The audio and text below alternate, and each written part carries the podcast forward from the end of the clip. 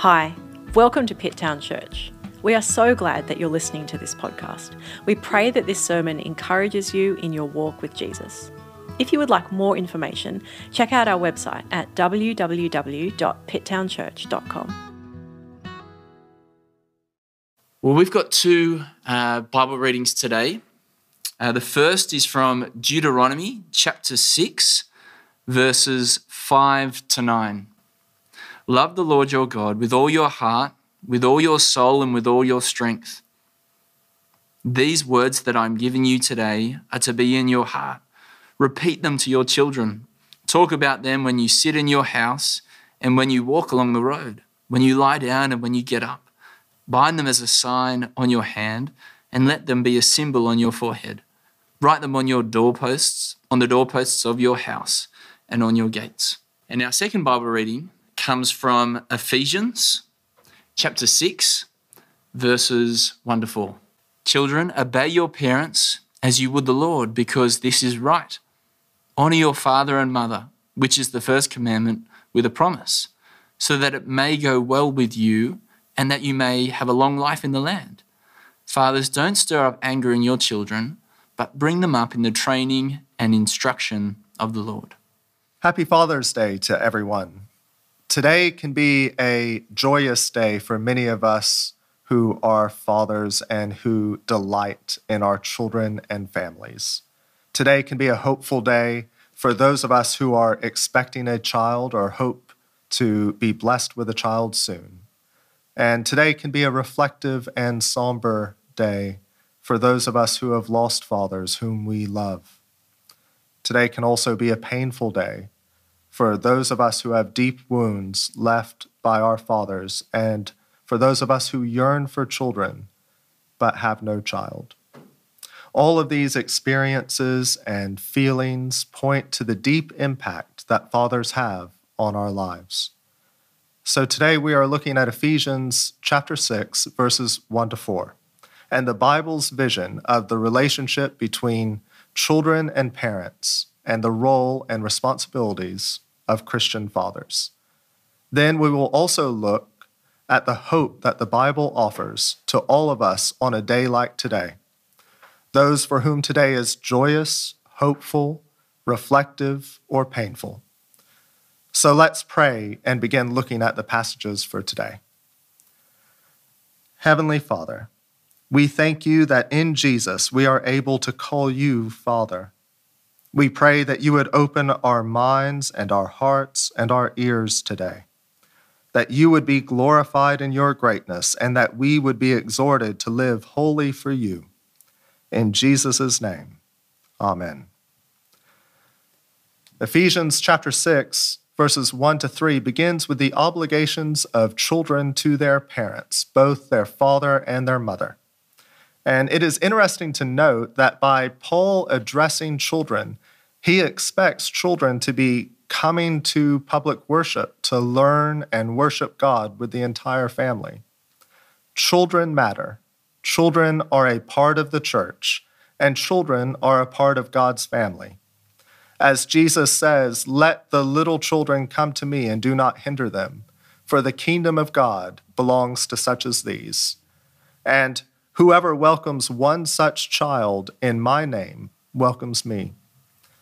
I don't think we quite comprehend how radical this approach to children was, but the theologian and early church historian Lynn Cohick points out that at the time that the letter of the Ephesians was written, uh, in the Roman Empire, approximately 35% of children died as infants or toddlers within the first few years of life, with many being exposed, and, and that means purposely left outside to die.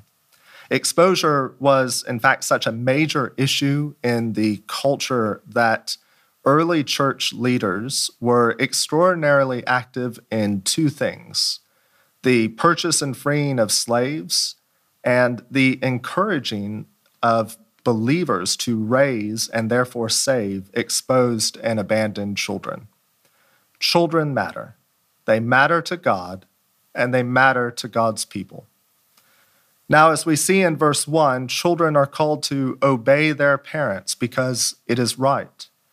Then Paul reminds us of the fifth commandment that children are to honor their father and mother, and reminds us of the promise connected to that commandment that it may go well with you, and that you may live a long life in the land.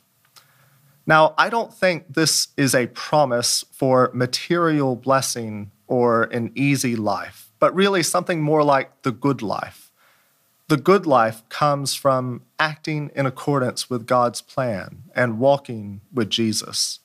And that journey, even with physical suffering and lack, will be blessed. We also see in verse 1 the words in the Lord, which both qualifies and sanctifies the duties and responsibilities of children to their parents. These words bring the child's obedience into the realm of Christian duty because of the child's own personal relationship with the Lord Jesus. It is important for those of us that are adults hearing these verses today to hear and realize that the commandment to honor our parents still applies to those of us with living parents. Obviously, within reason and acknowledging that our primary relationship is to our spouse and our own children. Now, let's look at verse 4, which is interestingly one of the only explicit commands to fathers in the New Testament.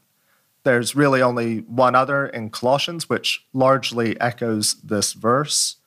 Uh, and obviously, there are, there are a ton of implicit commands and, and ways of fleshing out the idea and picture of fathers, but this is one of the few explicit commands. And so we're going to need to break down the verse a little to see what is going on.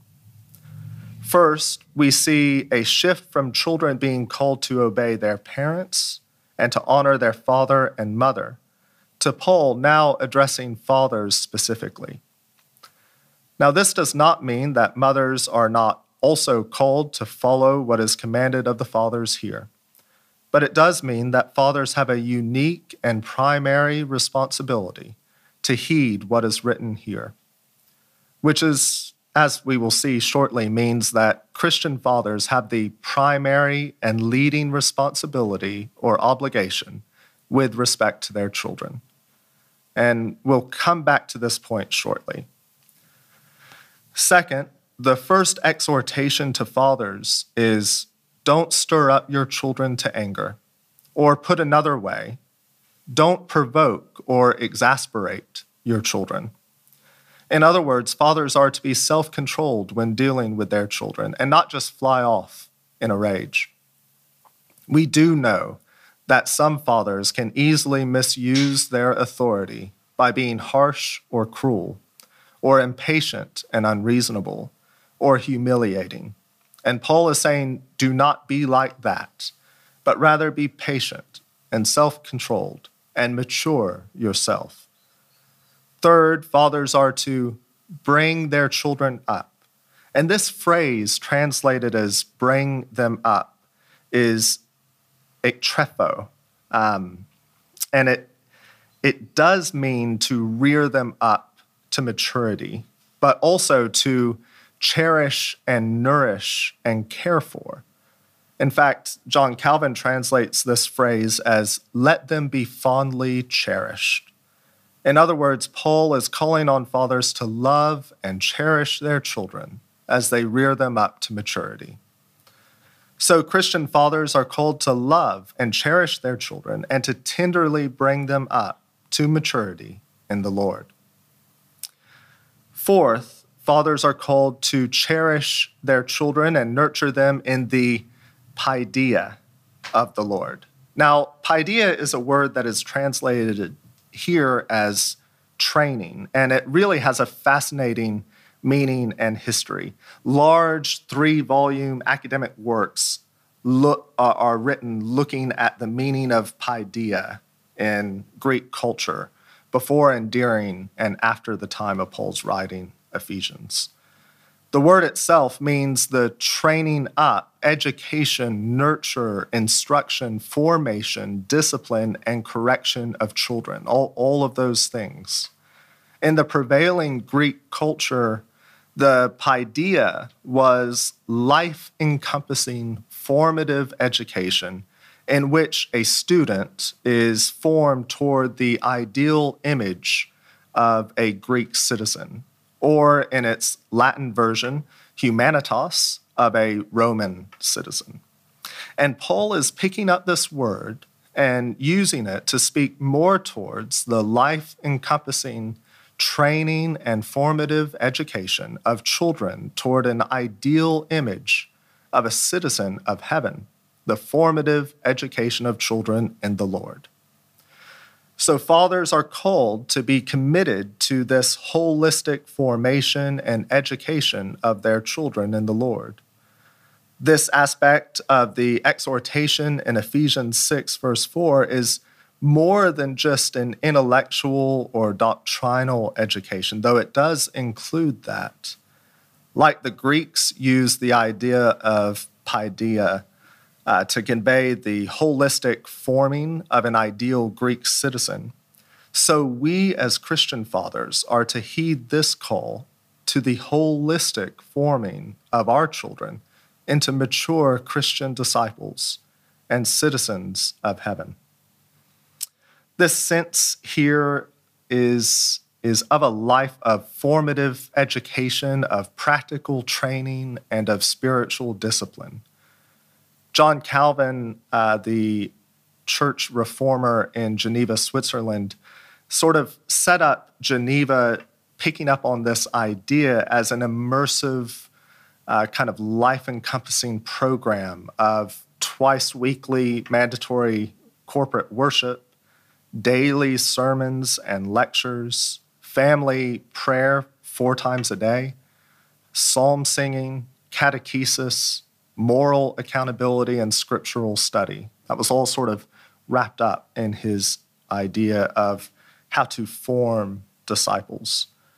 J.I. Packer writes that a Christian's rule of life is a discipline by which we order our worship, work, and leisure as a pleasing sacrifice to God and includes scripture, prayer, worship, witness, service, self denial, and faithful stewardship of time, money, and possessions, and that a fruitful life of faith is fed by the regular reading of Scripture, practice of personal prayer, and corporate worship of God, and the ancient threefold rule of the church, encouraging weekly Lord's Supper, the daily office, and private devotions to shape this way of life. Similarly, the early evangelicals in the middle of the 18th century presented a life of private and family prayer, devotions multiple times per day, scripture reading, hymn singing, service to the poor, and meeting in small groups of various sizes two or three times a week for accountability and encouragement, as well as corporate uh, worship on Sundays all of these voices, and there are many, many more examples throughout Christian history, present a picture of holistic, life encompassing formation that is based upon the Bible, personal prayer, and family prayer, singing, discipline, and work, all pointing towards and as a way of glorifying God.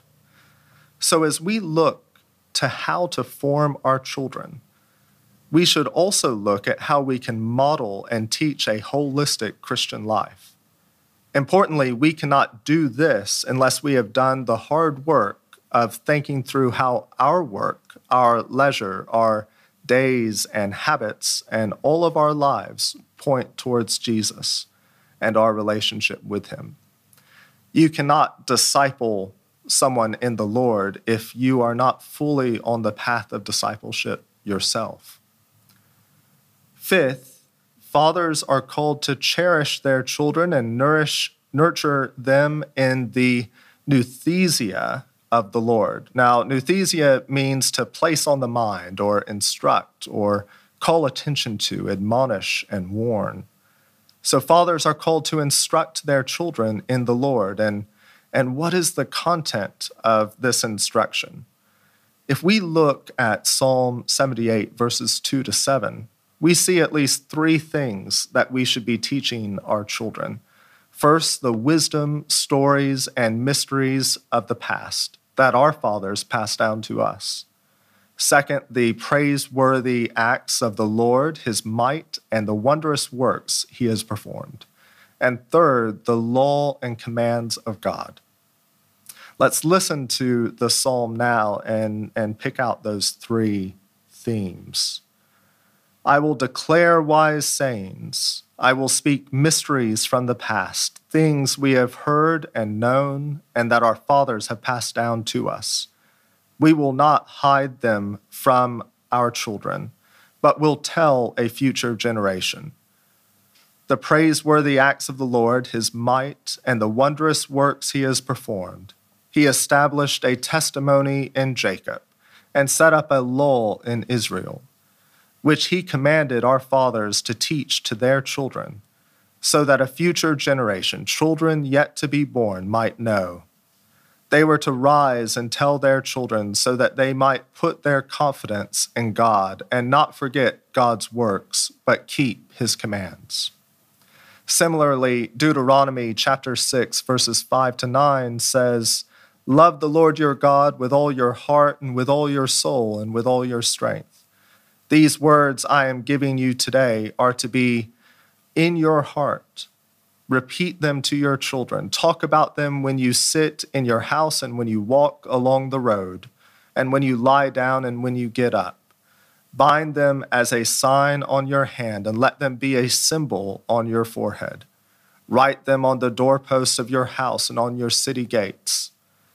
Based upon these two passages, then, we can confidently say that our instructions and admonishments should include the story of the God of Abraham, Isaac, and Jacob, who, despite our sin and turning away from him, has come after us in Jesus so that we may have a relationship with him. The mighty, mighty and wondrous works that our God has performed in the history of Israel in the saving work, life, death, and resurrection of Jesus and in the early church. The commands and teachings of God and the way that He has called us to walk, which is to be distinct to the world and yet in the world and calling others to come to Jesus. All of this should be done with our own hearts shaped and formed by these instructions our entire lives as we sit in our house, walk along the road, lie down, or get up. And the distinctive character of our house and our community of faith should show these stories, these works of God, and commands and teachings of God, and the redeeming work of Jesus that truly are the way of life. Overall, we have an image of Christian fathers as those who are responsible, self controlled, lovingly gentle, and patient educators of their children, in both words and deeds, about the God we have in Jesus who loves us and wants a relationship with us, and who teaches their children how to live the Christian life. Now, there are many implications of this overall picture for us, and I want to consider just two of these for a moment. And this may also point to, you know, for those of us who are fathers and who will be fathers or even parents one day, and, and give us an idea of, of what we should be doing. The first implication is that Christian fathers have the primary responsibility to instruct, train, form, educate, discipline, and lovingly cherish their children so as to rear them up into mature Christians. This does not mean that mothers play no role in this respect. And we know, for example, in the Bible, Timothy's mother and grandmother taught him the faith. The idea is that parents would work together to achieve this formation of their child. However, this does mean that fathers should accept and not shirk their primary and leading responsibility to bring up their children in the paideia and nouthesia of the Lord. While we can delegate some of our responsibility to church and school and wives, we ought never forget that we are the ones who are responsible. We are the ones who will be called to account for any lack. What this means for us today is that fathers need to be present and active in raising our children. We will seek help and training where we need it, and, and we ought to do that to help us train and form our children, which certainly means working with your wife and partnering with your local church. And it may mean partnering with a school to ensure that our children are being taught and raised aright. However, we cannot abdicate our responsibility here. This does not mean that you leave the parenting and education of your children completely up to your wife or to the church or to a school. Take an active role here. The second implication follows from the first, and it is Christian fathers need to study and pray and reflect and consider how they are training and forming and instructing their children in the Lord. This means that fathers need to study and pray and reflect and consider what the environment of their homes are and what it should be, and what are the actions to take to get it from where it is to where it ought to be. Fathers need to study and pray and reflect and consider what tangible daily and weekly disciplines and actions you and your wife can take to actively instruct and form your children in the way of Jesus. Then speak with your wife about them and together put them into practice. Make it a priority. Do whatever you need to do to ensure that this happens because it is more important than work or hobbies or rest. What could this look like?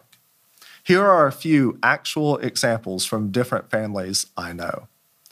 It may look like starting a new routine where Saturday mornings the dad gets up early to cook pancakes for the family and reads the Bible with his wife and children and prays for all of them intentionally and powerfully that they would flourish and grow in the knowledge and love of Jesus all the days of their lives.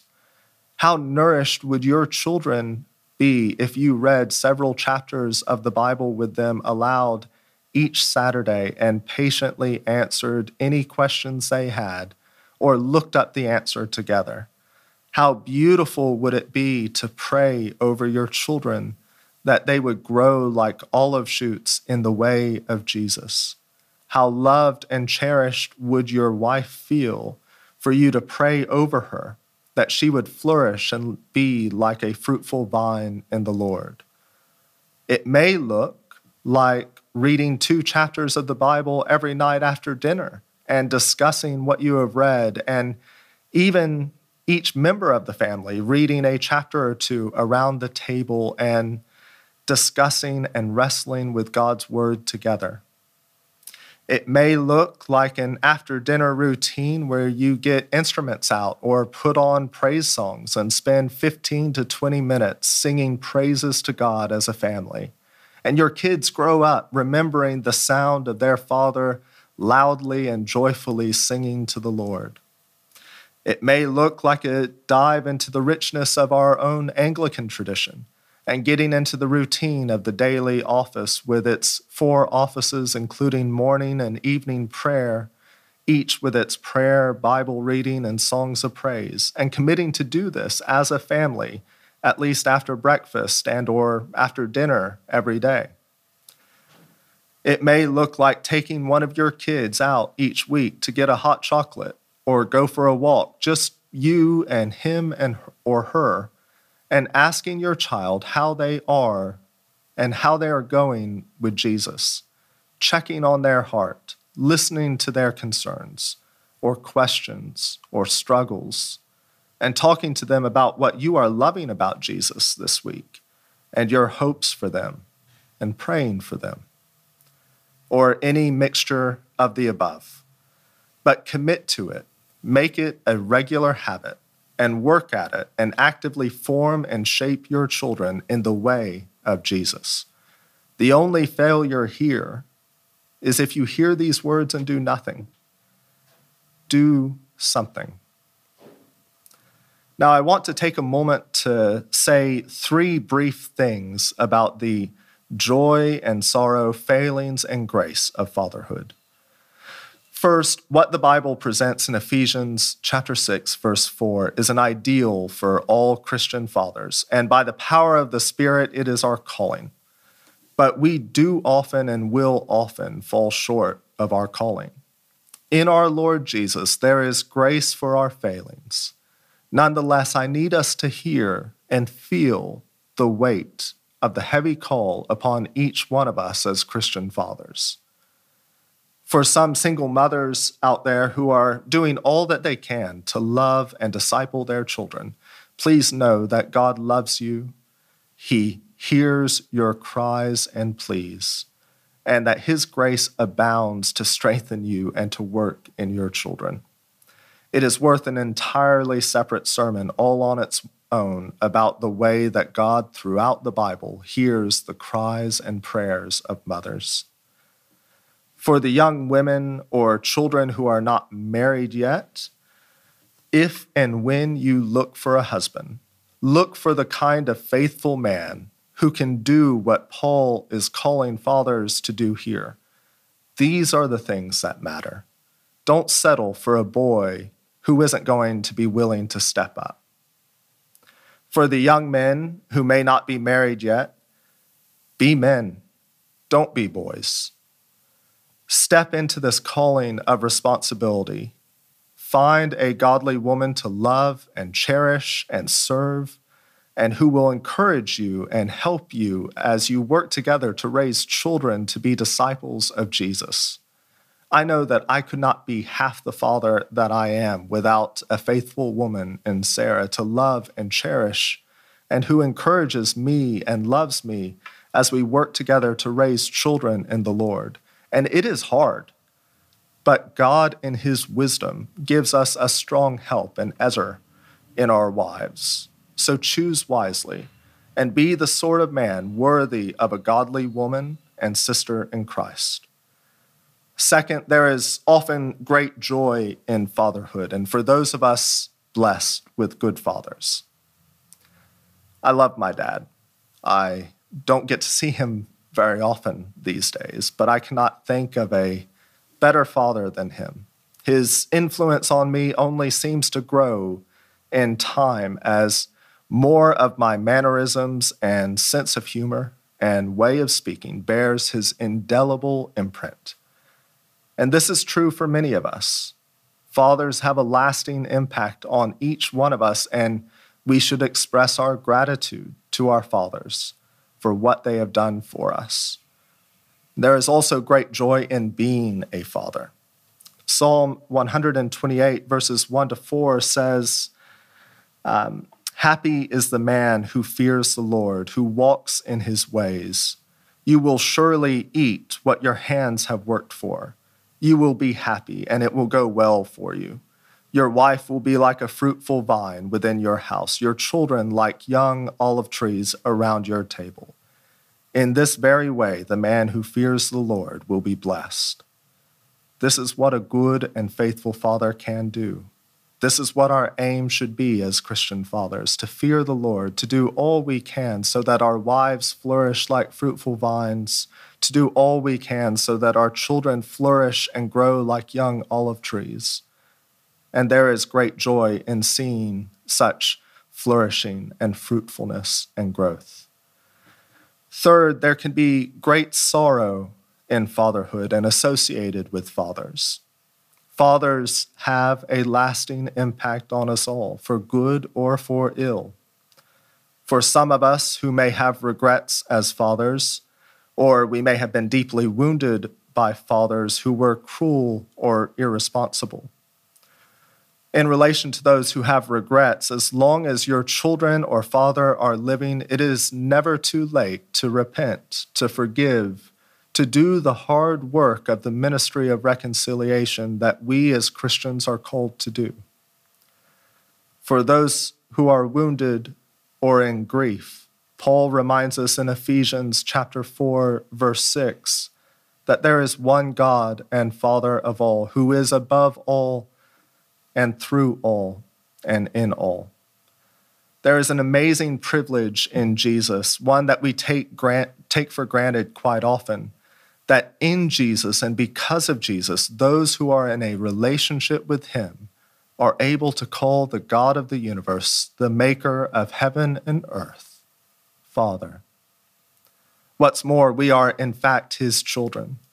For in Christ we are adopted into his family and made sons. That is, men and women, boys and girls are made sons, legal heirs and inheritors of the riches of our Heavenly Father.